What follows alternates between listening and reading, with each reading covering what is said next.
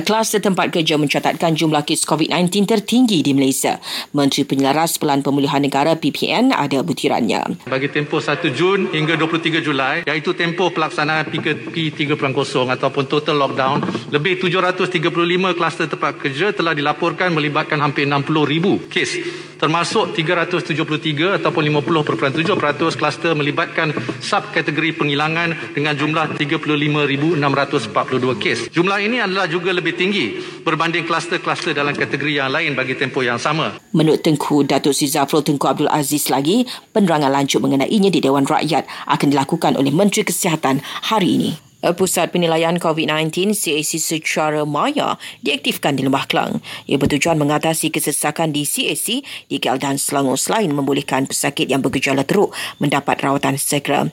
Eh, Susulan itu, pesakit di Lembah Kelang yang tidak bergejala atau bergejala ringan tidak perlu hadir ke CAC. Mereka sebaliknya perlu menjalani kuarantin di rumah, mengisi maklumat di MySejahtera dan dipantau secara maya meskipun tidak memakai gelang kuarantin. Namun pesakit perlu segera ke hospital jika gejala menjadi semakin teruk. Labuan dijangka mencapai sasaran 80% penduduk dewasa lengkap dua dos vaksin COVID-19 hari ini. Setakat semalam, 79.8% penduduk berusia 18 tahun ke atas di wilayah itu sudah menerima dua dos vaksin. Di Negeri Sembilan pula, 100% penduduk dewasa sudah mendaftar untuk menerima suntikan vaksin COVID-19. Setakat ini juga, hampir 200 ribu daripada 815 ribu penduduk dewasa di negeri itu sudah menerima vaksin.